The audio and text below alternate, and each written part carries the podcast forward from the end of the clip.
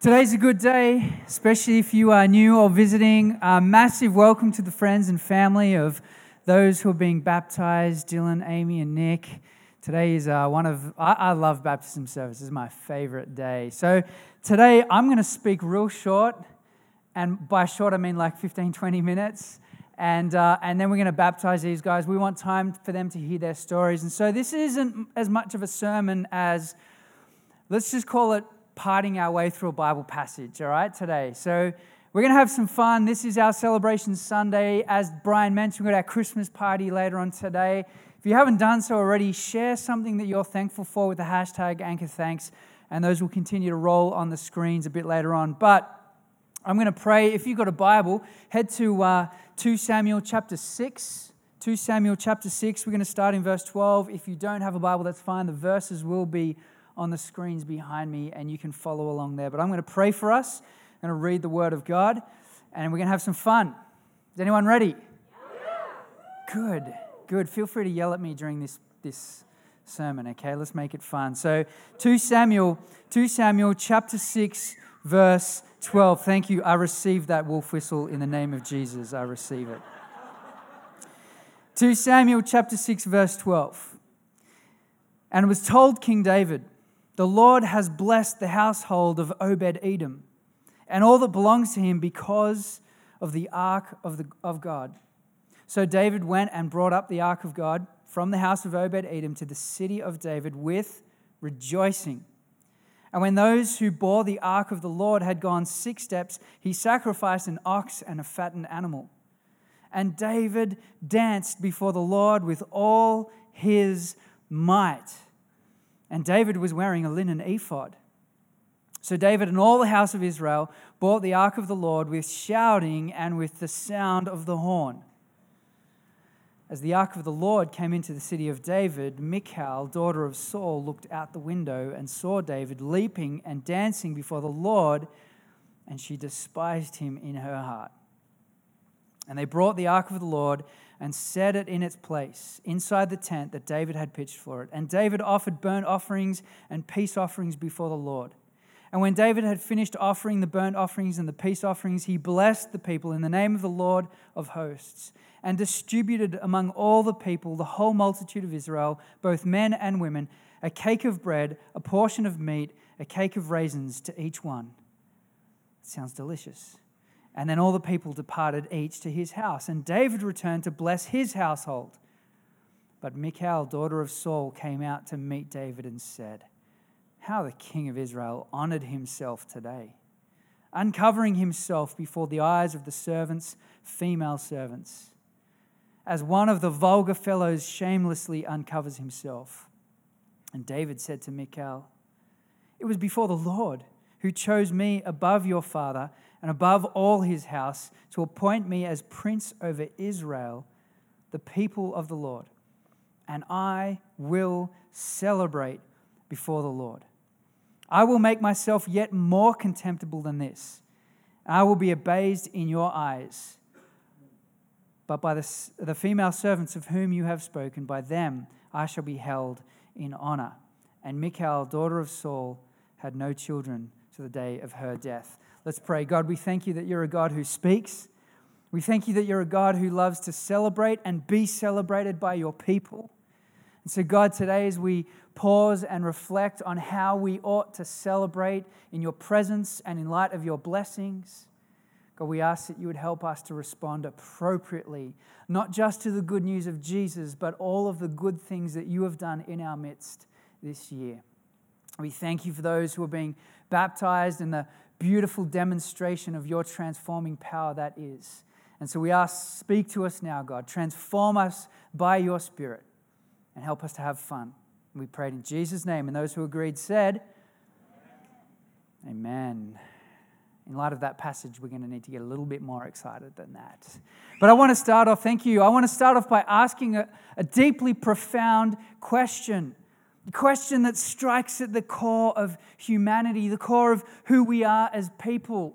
And it's a question that is probed at the time of the deepest celebrations and the most wonderful moments in human life, at weddings and birthdays and celebrations. And the question is this Why is it that the dance floor is empty until people have sufficiently drunk enough alcohol? Now, please don't mishear me. I'm not condoning over drinking and, and getting drunk, but why is it that the dance floor is empty until people have sufficiently consumed enough alcohol? The reason is we're self conscious. That's why. And so we hope that a couple of drinks is going to loosen us up a bit. And, but the reality is that the more you drink, the more stupid you look. The thing that the alcohol does, it just makes you forget and not realize how dumb you actually look dancing on the dance floor. You know, we were at a wedding uh, uh, earlier this year, Jason Gemma's wedding, and a number of the staff were there, and we were having a good time. And I was sitting just having a nice conversation, and the DJ was pumping, and Brad and Brian decided that it would be a good idea to dance, and they wanted me to come and join them on the dance floor. Now, look, I'm not too bad at most sports. I'm, uh, actually, at the moment, I'm, I'm, dominating Josh in tennis, which I feel pretty good about. Um, uh, you know, I've played soccer my whole life. I can surf, I can skate, I can ride a bike, all of those things. But just when it comes to dancing, it's just not my thing. Can I, anyone, any of the fellas out there agree with me? You know, like you just feel awkward you, you don't want to do it. And so Brad and Brian come over and they just start dancing around me on the chair, crumping, somewhat grinding on me. I'm just like, okay, no, they didn't do that. But that's what it felt like. So I just curled up in the fetal position, turned my chair over, and lay on the floor until they went away. Even at my own wedding, I didn't want to dance, right? The, the bridal waltz, I was too self conscious about dancing at my own. My problem is, I'm married to a professional dancer, right? Tash studied dance for five years at university. She was a full time dance teacher. And here I am at our wedding, presented with this conundrum of looking like a total fool in front of all these people because I'm so uncoordinated when it comes to the dance floor. And so my solution was this, and this is my hot tip for all of you guys who are going to get married and you don't know what to do when it comes to that moment on the dance floor don't drink too much alcohol. It never works. Just do this. I've, I've um, trademarked this move, and I call it the Sparksy Shuffle.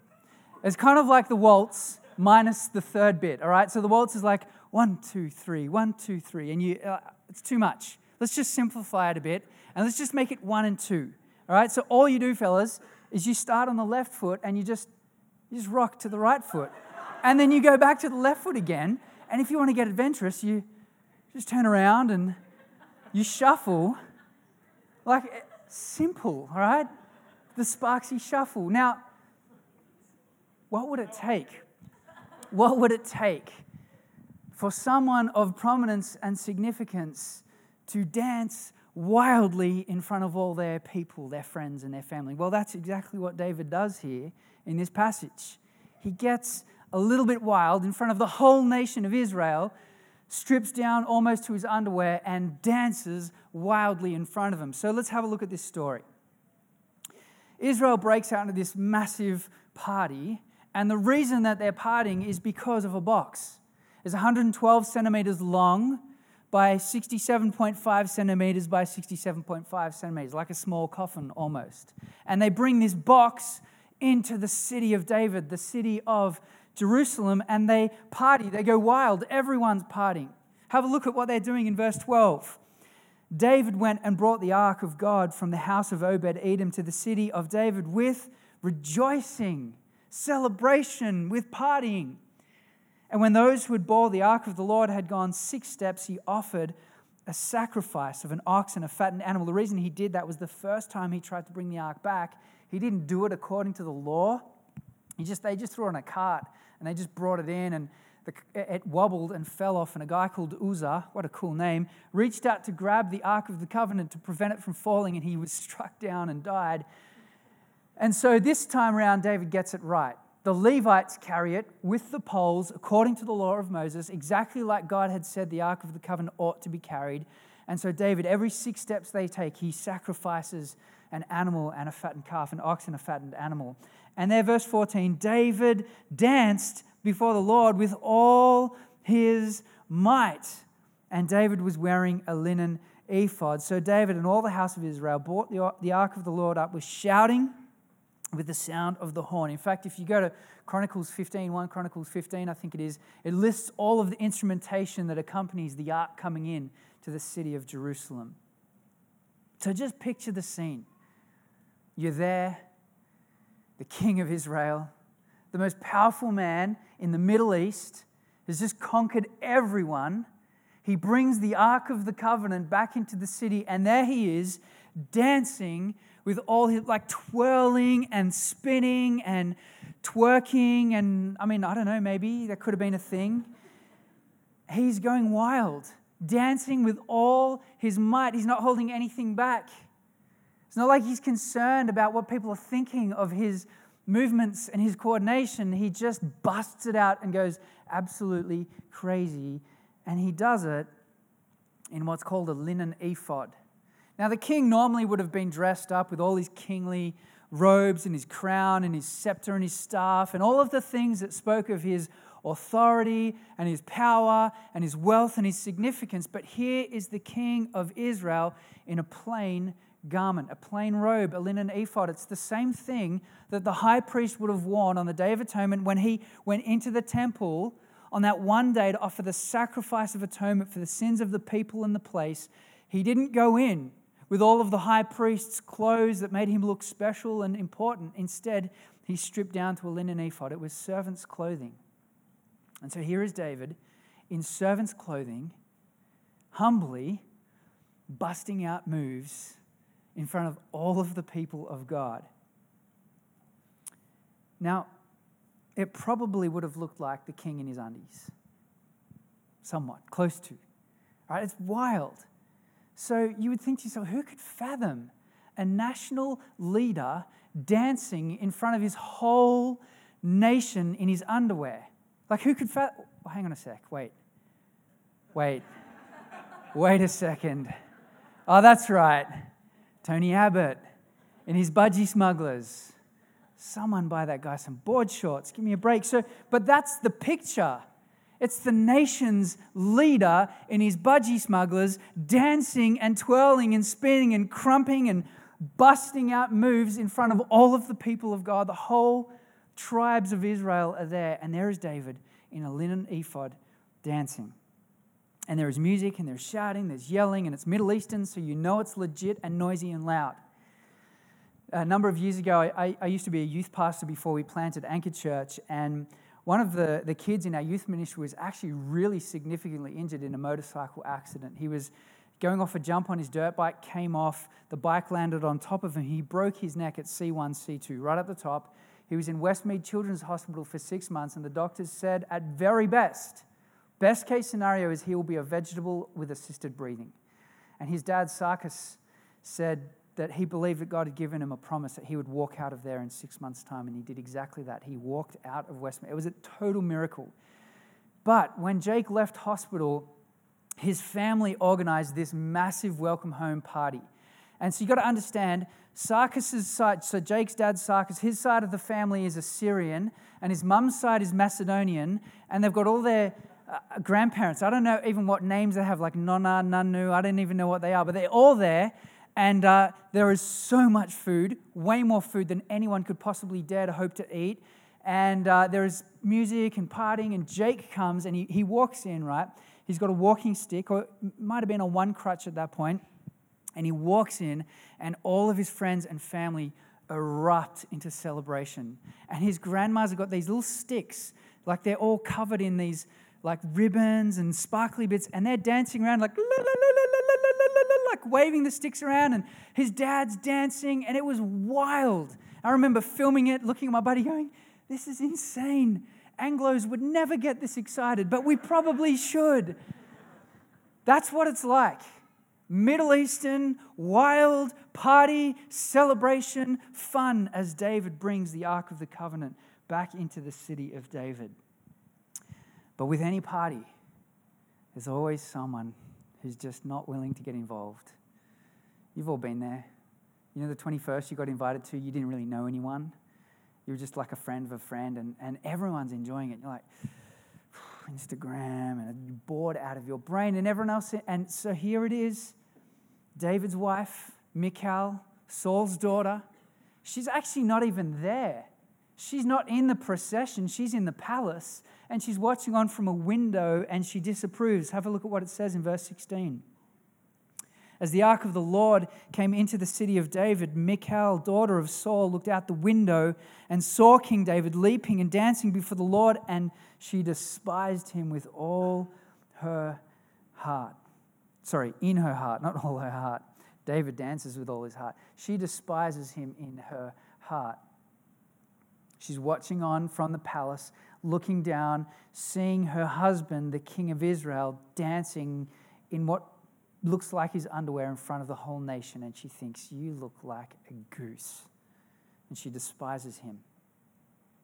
But the party goes on despite Michal's disapproval, and they celebrate, they party, and then David gets generous. He starts giving out raisin cakes. I don't even know what they are, but they sound delicious, and food and bread, and he blesses the whole nation and sends them home, and he comes back to bless his own house. And this is what happens in verse 20.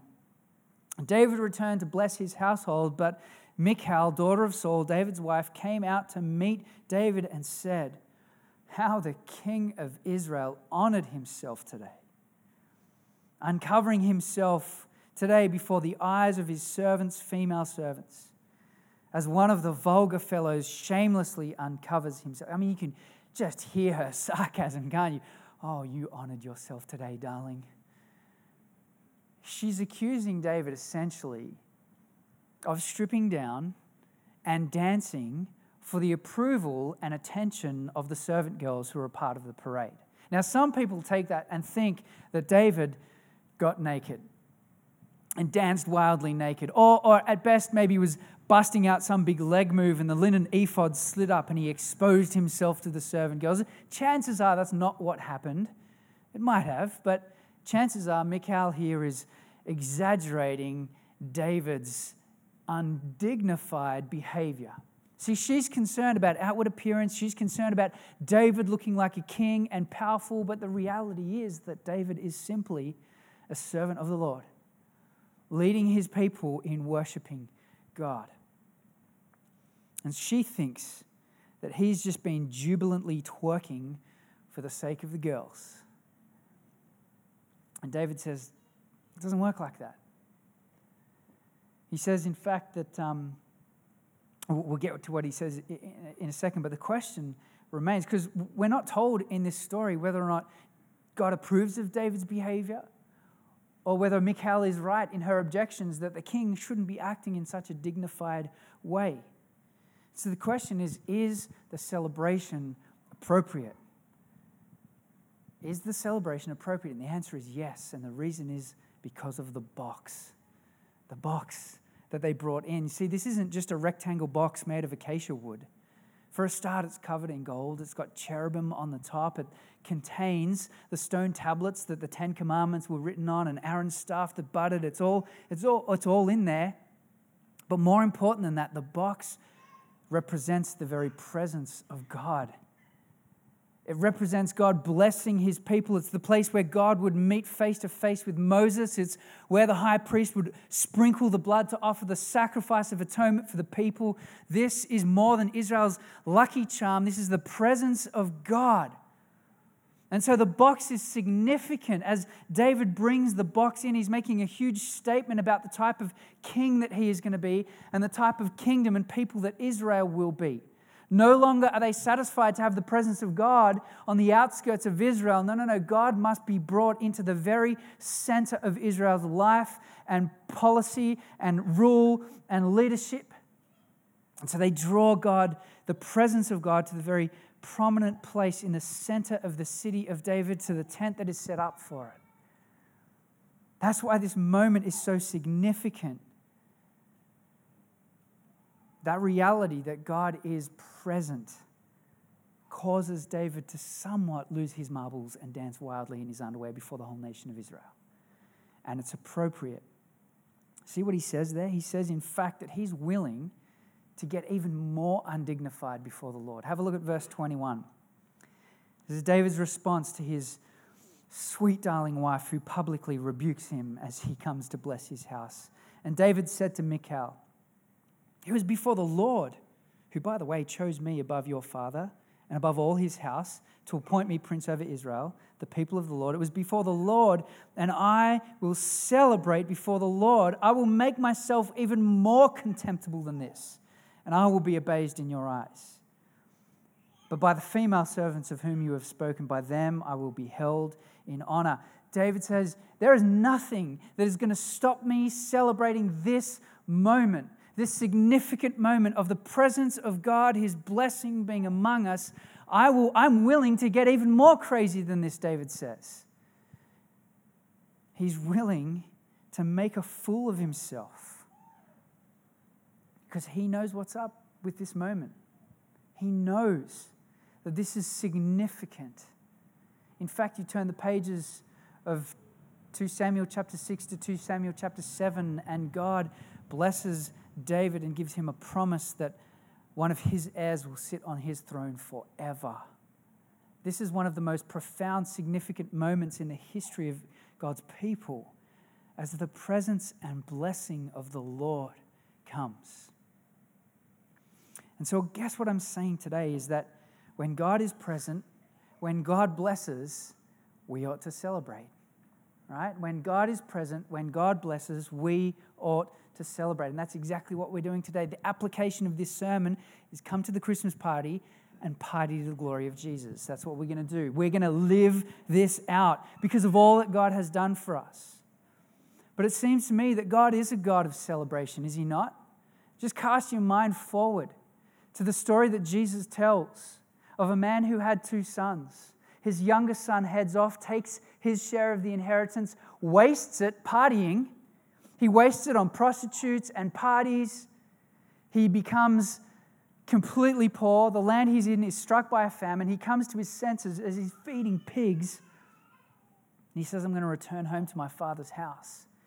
I'm going to ask him to hire me, and I'm going to work off my debt. And as the son returns, the father is waiting and watching, and he sees the son and he runs in such undignified manner. He pulls his robe up, and for a Middle Eastern man, the, a stately man, a man who owns an estate and a household, he runs down the driveway to greet his son. He kisses him and he hugs him. And he says, What? Let's have a party and celebrate for this child of mine. This son was lost and is found. He was dead and is alive. And Jesus tells that story for some who sit in the palace and watch on and aren't celebrating the work of God, aren't celebrating that God is transforming lives, aren't celebrating the fact that Jesus hung out with sinners and tax collectors and prostitutes, aren't celebrating the fact that God's heart longs to see the lost come home to Him. God is a God who celebrates. And we have nothing better to celebrate than the good news that Jesus died on the cross for our sin that He has washed us clean, that He has made us new, that He has given us a fresh start. And in a moment, we will baptize people as a demonstration of the transforming power of God. And we will hear them talk of Jesus and how He has changed their lives. And we ought to celebrate, and we will celebrate that. But my question for you this morning is which side of the celebration are you going to sit? Will you sit on the side, on the outside, and look in and think, what is this? This is foolish. Or will you join in the celebration of God? The celebration of God as He redeems people, as He moves them from death to life. Friends, we've got so much to be thankful for. I mean, just if you just take the reality that Jesus has died for your sin, He took your punishment for you, He took hell for you. If you think just on that one thing, that ought, we ought to have some people dancing down the front here at that moment seriously. But God has been good to us this year. There are a number of things I just want to remind us of, church, of the things that God has done this year. He has been present, has He not? He has blessed us, has He not? Let me just remind you this venue that we are sitting in today is a provision of the Lord. The factory theater has been so good to us. This place feels like home to us. We're here every Sunday, and we are so thankful to Sam, Geneva, Terry, all of the guys, Jimmy, all of the staff that are here that serve us every week. We love this venue. And so let's just give it up. I don't know if any of the factory staff are here right now, but let's just thank them.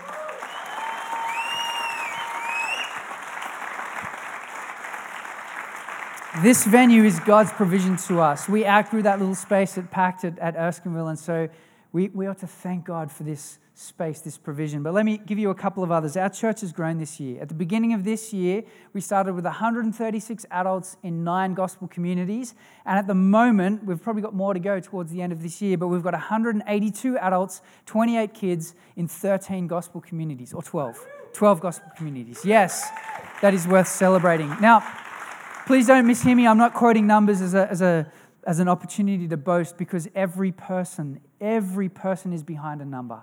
And behind every person is a story of God's redeeming grace in their lives. So we're not about numbers, we're about what God is doing, and we want Him to do more of it in more people's lives. But God has grown our church, and we have multiplied this year. That was our vision to multiply. We've multiplied four new gospel communities this year. We sent out Stephen Rochelle to start a new gospel community in Redfern this year. We sent out Dave and Ellen to start a new gospel community in St. Peter's. We repotted the Waterloo GC to Darlinghurst, and Elliot and Helena are leading that group.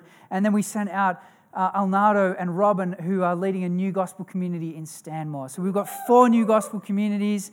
God has multiplied the work that we've prayed that He would do this year. He has inspired generosity amongst us, has He not? The last three months, as I mentioned last week, we have been financially self sufficient as a church, which is phenomenal. For a young church plant like us to be standing on our own two feet heading into next year is good news. So, God has inspired generosity. Thank you to those who have partnered with us. We've employed two new staff because of that. If you realize that, Hope and Alnado both came on staff at the halfway point of this year as a result of your generosity and God's provision. So, thank you. That is good. That's something worth celebrating. We launched an internship program, and next year you're going to meet four to six new interns that will be joining us in our hopes to train them up, equip them, and send them out to make Jesus' name famous among the nations. This year, we provided 106 bags of groceries to Newtown Asylum Seeker Center in partnership with Simple Love. That's 106, that's thousands and thousands of dollars worth of nappies and weekly groceries for asylum seekers who cannot provide for themselves, who have no means of income and provision. And so, you guys provided 106 bags of groceries for that. That's a phenomenal effort.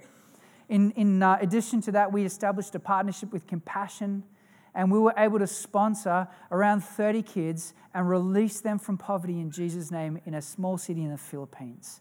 30 children's lives who have been radically changed by the work of compassion and by your donations and your letters. That is worth celebrating. We've seen a church living out our vision of being in community on mission for Jesus. It's happening. It's happening, and it's good to see, and it's worth celebrating. But best of all, best of all, we've seen lives transformed. We've seen people increasingly surrender all of their life to the Lordship of Jesus. We've seen sin repented of. We've seen people walking in holiness. We've seen people healed. We've seen people moving from death to life this year. And what a celebration that is. And we're going to celebrate exactly that right now as we baptize Dylan and Amy and Nick, and I'm going to invite Brian up to transition, explain a little bit about what baptism is. But before we do that, I'm going to pray, give thanks to God for his goodness, his greatness. And if you agree with me, I want to see a big, hearty amen at the end. Yeah? Let's give thanks. God, we thank you. We rejoice in your goodness to us this year. Every good thing that has happened. God, you deserve all the glory and praise and honor. And so we want to lift you up and magnify your name and praise you today. We thank you for the work that you have done in our midst, that you are present, that you are pouring out your blessing. We thank you for transformed lives.